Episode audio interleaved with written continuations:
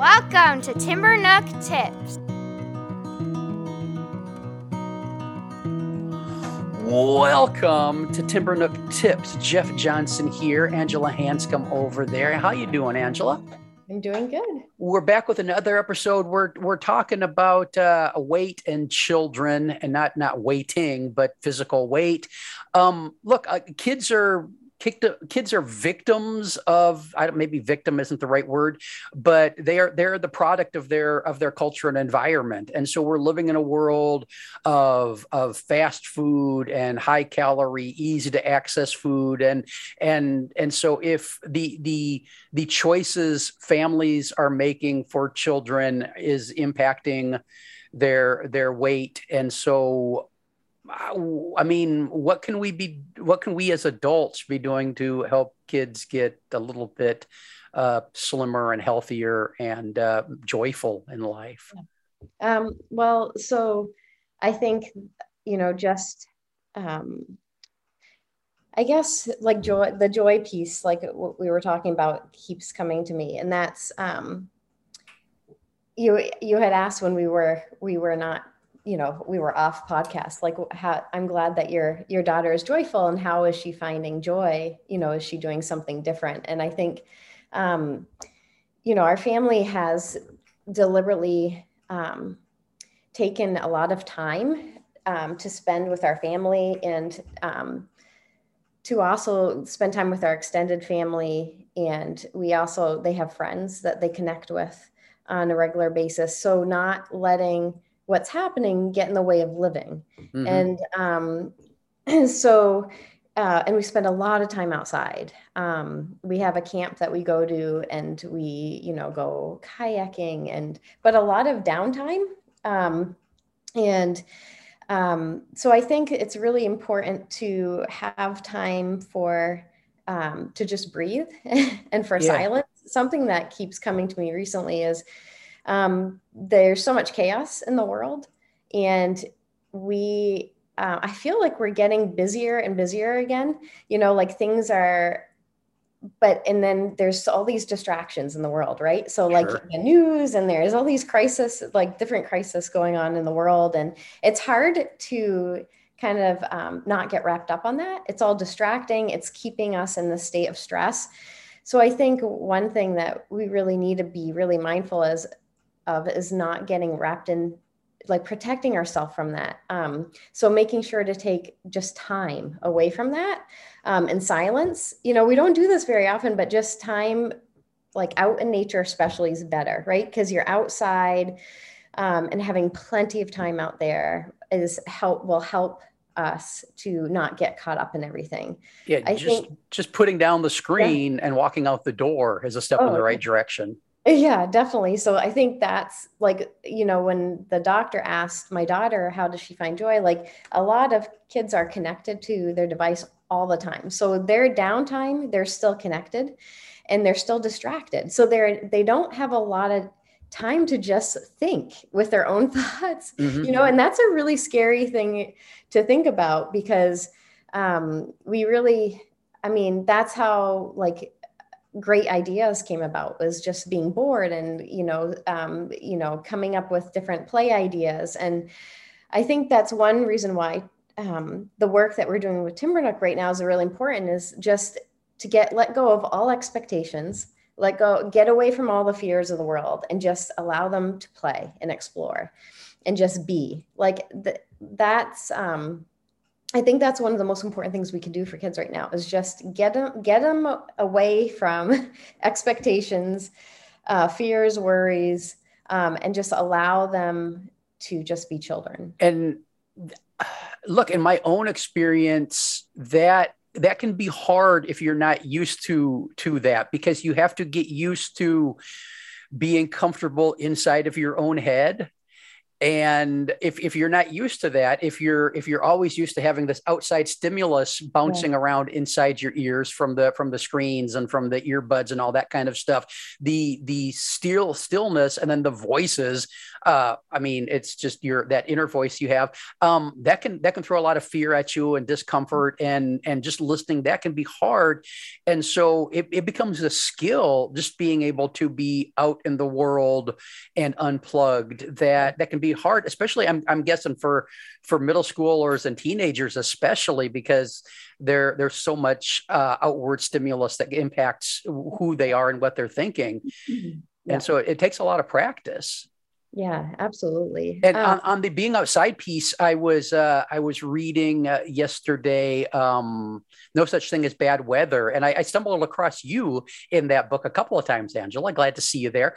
But uh, the authors talks there about as far as outside time goes, the the free play, the the unmanaged play uh, involves a lot more movement and activity for kids than the organized sports. And so the researcher they were talking about in the book, uh, they put pedometers on on kids that were outside playing, and then another another cohort that were involved in team sports. And apparently, team sports a lot of standing around and waiting going on, even at practices, because the they were they're getting a lot more steps in just just quote unquote just playing.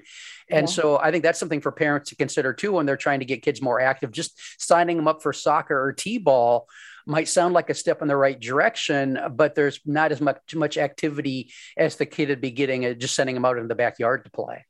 Yeah, no, it's I think outdoor play, like we've talked about this before, but it's like cross training. Um, it's really it's it's so good to be working on all the senses and muscles and all that stuff. It's gonna work on things you can't replicate in sports but it's also like we were talking about it's getting rid of expectations so when you're in a state of unrestricted free play you're getting the the adult if it's done right that there's no expectations mm-hmm. so the child might come up with a certain play scheme but it's all their ideas um, i think that right now it's we're starting to move back into that like being busy busy busy and the adults are directing everything and the kids are constantly attached to something that they don't have that chance to let go of all expectations and have that sense of freedom. Um, yeah. and and you can't have joy unless you have freedom because we're bound by our schedules we're bound by uh, too many expectations we're bound by all of that. So you can't have joy until you let go. Yeah I, I have i've been watching out here in the neighborhood um a, a version of of a family trying to make a make a change here. Um there's a I, am usually out with the the two big dopey dogs, and there's a a dad I, I, started seeing about a month ago, maybe six weeks ago, out during the day with his his two boys, must be four and six. And and dad is carrying around some extra pounds, and and he he looks like he's actively trying to make a difference there because he's been doing you know some some fast walking and uh, and even a little bit of running, and the boys are on their scooters and and so they're all out together and and so that that is I, I, think that's a great step in the right direction. Uh, getting up from the couch and getting outside and finding a way to be outside about outside together because because for kids, you know, I mean, they're they're going to kind of mimic and rely on what they see from their adults and so it's it's probably really hard if you want to to help uh, uh, advert that that weight trend in kids to not not take not take the steps to do it yourself, I guess. Oh, yeah. And that's that seems to be what this this dude is doing, and and they're they're having fun, and and the boys maybe will be a block, a half a block ahead of him or something, and and then they'll stop and wait for dad to catch up, and then they'll they'll get to the top of the hill, and then they'll they'll zip down on their scooters, and dad will be will be uh, chugging along behind them, but but I see joy on their faces, and uh, I actually asked him the other day if he wanted to to trade the dogs for the boys because it, it looked like it was a, the dogs were a little bit easier to to keep track of and keep moving than the than the boys were. But uh, he he wasn't ready for a trade yet. Um, but but that that just getting up and doing it is a is is a start, and that can be look that can be terrifying if it's if it's not something that you're in the habit of doing. Yeah, I think even just going, like you said, going out with your children, and you don't necessarily have to be playing with them, you could be raking the leaves or, you know, and allow them to come up with their own play ideas. Yeah. But both you, are good. Both are, you know, like it's important to go hiking with your kids and playing with your kids, but it's also important to remember to allow kids to come up with their own ideas and and to have that freedom of of choice. Yeah, and, and, balancing that with some form of, of modeling, just pushing the kids out in the backyard while while you sit yeah. down with your iPad isn't no, isn't no. showing them that outside you is still a, want to be physical. Outside yeah. is a good thing. Yeah.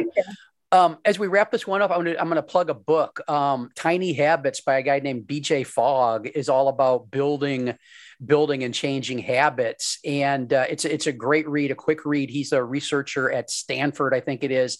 And you know his whole basic thing is you find the the tiniest little little change you can make because habit change is hard. It's hard to rewire our brains. And uh, he talks he talks in the book about he he wanted to start flossing, and he knew flossing between all of his teeth every day was going to be just just too much. And so his goal was one tooth a day tiny, tiny habits, build, building small. And uh, this is a great book. I think that that parents could uh, could benefit from if they're looking at, at ways to to change their their habits for for themselves and the kids. So that's something yeah. that listeners might want to check out. This has been Timber Nook Tips. We'll be back soon with another episode. Thanks for listening. Bye bye. Thanks for listening to Timber Nook Tips. Share your questions and comments at playvolutionhq.com slash podcast slash timbernook. For more Angela, visit timbernook.com. For more Jeff, visit explorationsearlylearning.com. This has been an Explorations Early Learning Upstairs Studio production. Oh.